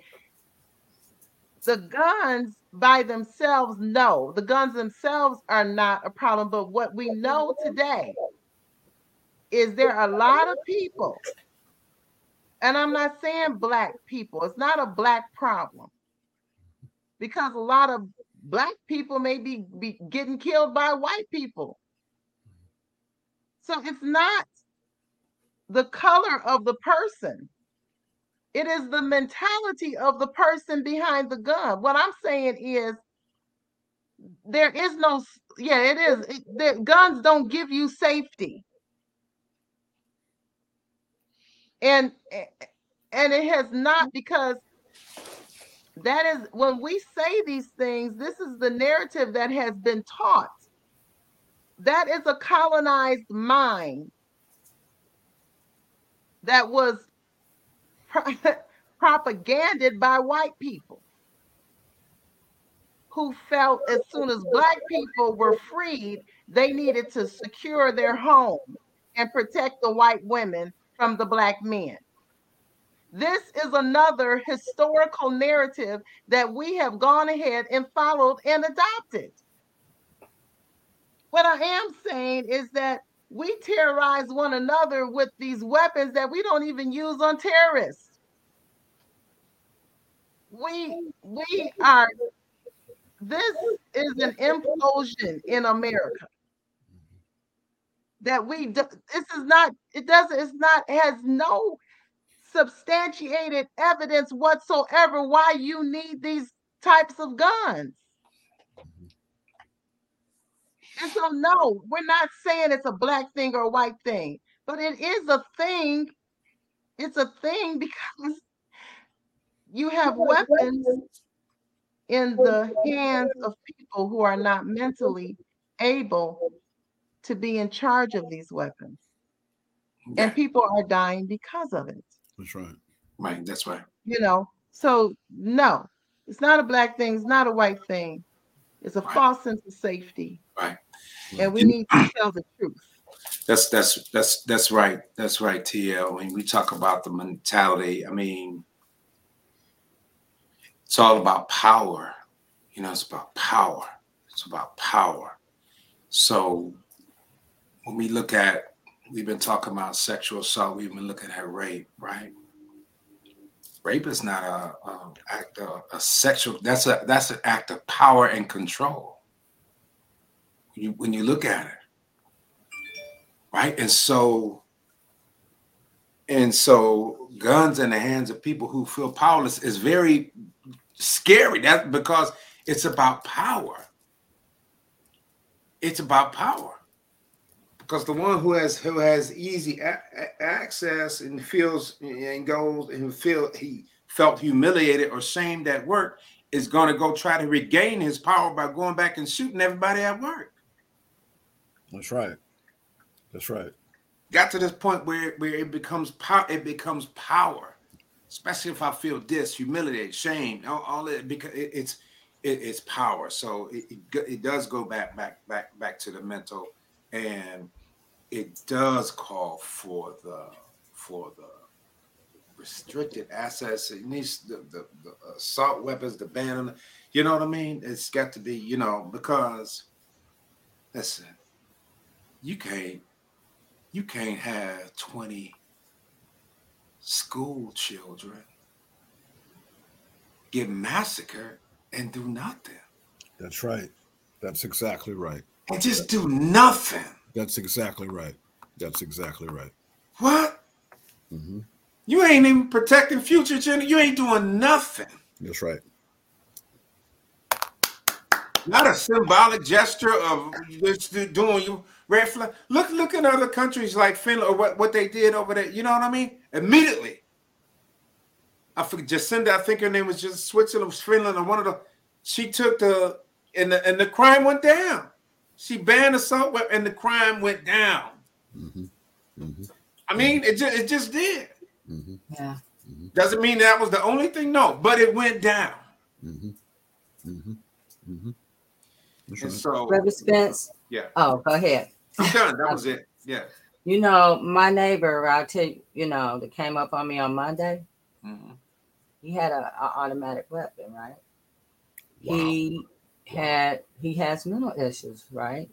And so he was arraigned, and guess what? He didn't have a license. He didn't have. He got charged with C, C, CCW, Mhm. felony firearm, Absolutely. and Absolutely. discharging in the Mhm. neighborhood. Absolutely. Guess what? He's gonna be back home today or tomorrow. You saw what I text you. I'm surprised to hear you. Say, I was like, "You're gonna be back home tomorrow." Yeah, yeah, yeah. And and and and and J Love, excuse me, I got to say this. I got to say this. Look, I ran for Washtenaw County prosecuting attorney in 2020. Okay, um, we did not quote unquote win because we didn't get the most votes. One of the reasons we did not win is because I said, while I do recognize the inequities in terms of race and money, in terms of the legal system, in other words, the ability to post bail or bond or whatever. You see what I'm saying? I do realize there are some situations where people are simply dangerous. They are simply dangerous. And you cannot legitimize their release because you say you don't want to appear racist or classist because they don't have a bunch of money to post to post bond. And so what I'm saying is my position was do not eliminate cash bail, keep it, but you should try to modify it to be more sensitive about a person's financial status. And so what I'm saying is is this. I got like a D plus from certain civil rights groups because I said that because I wasn't for eliminating cash bond all, all the way. Okay. I like the idea of cash bond for the mega rich. I want to be able to attach that yacht. I want to be able to attach that mansion. I want to be able to attach that Lexus and that uh, uh, Bentley, excuse me. Okay. I want to be able to attach all, and I want to get that passport too, by the way. So I want to be able to attach something to keep an anchor for the mega rich to keep their behinds honest. But in any event, so what I'm saying is I am I'm hurt and I'm saddened but not surprised to hear you say that because they have convinced some judge somewhere that this man does not pose a threat, okay? How it is you can walk up to a woman that is a friend of yours with a gun, and if, and if you saw the gun, you, J Love, people you see a gun because they want you to know they're capable of using it. okay, okay, right. and and do that to other to other people and say you're not a threat to your, yourself or community, I don't understand. I, don't. So that's the drawback to all my civil rights advocates there that say under no circumstances should there be any cash bail, any nothing like that, because it's it's impacting people in the wrong way racially. You be careful what you ask for because you might just get it and you might just get it in the form of a mentally ill person right next to your house with a gun. Right. Yeah. My experience. Yeah. And I'm just thinking, like, you know, we didn't try to, you know, set him up to get some help. You know, we didn't try to set him up to see a doctor. Right. We didn't try. We didn't try to set him up for any kind of medical something. Right. We just gonna just send him home. Right. And he already had a violent outburst. Right. And I'm not saying hold him in the jail, but I'm saying he needs some help. He's because yeah. he's off his meds and he needs some help. Yeah. Thank you, everyone, for coming on tonight. I appreciate you again, Reverend Spence. I'm gonna put your um, to connect with uh, Reverend Spence and No Harm. There's your link. Thank you. Also, Daryl, uh, Dwayne Brooks will be back next week because these following weeks moving into the love gathering we're going to be talking about wrongful convictions and the reason why we're doing this mm-hmm. is because of wrongful convictions mm-hmm. um, also um, we also want you to support the final push clemency for susan brown who is also making a, a, a special art piece for the love gathering uh, she's an international artist and so um, you need to hear her story. Um, Michigan, this is Michigan again, but you need to hear her story. Here's the link for Susan Brown. Support Susan Brown for clemency. Also, voice donate to the Voice of Detroit. This um, platform has been doing wrongful convictions, uh, reporting on them, and, and corruption in Detroit for over 20 years, probably close to 30 years. Miss Diane, support her platform by going to www.voiceofdetroit.net. She's part of our turning a moment into a movement family. And also, the Love Gathering, June the 24th, 2023 at Handy Park in Redford, Michigan. Bring your favorite chair. It's going to be uh, a blanket or whatever you need for a picnic. And come out for a day of healing, games, food giveaways, face painting. We got the splash pad for the kids, a special raffle. We have so many people donating things for the raffle that is really awesome. Different artists. Um, so come out. Is we're gonna have some awesome music, food, um, alternative modalities are going to be done that day. So join us for the love gathering, and just know that mental health matters. So, you know, c- connect with your people, your family members. Um, have these conversations with not only your family, co-workers, everybody. We need to normalize mental health. We need to take those stigmas, stigmas and biases away so people could be so um, comfortable with going to get help when they feel things is not right with them. And that's it today. Thank you for joining us on Turning a Moment into a Movement. I appreciate you guys. I know this was a little bit long, but thank you because this conversation was very important. And we'll see you next Friday.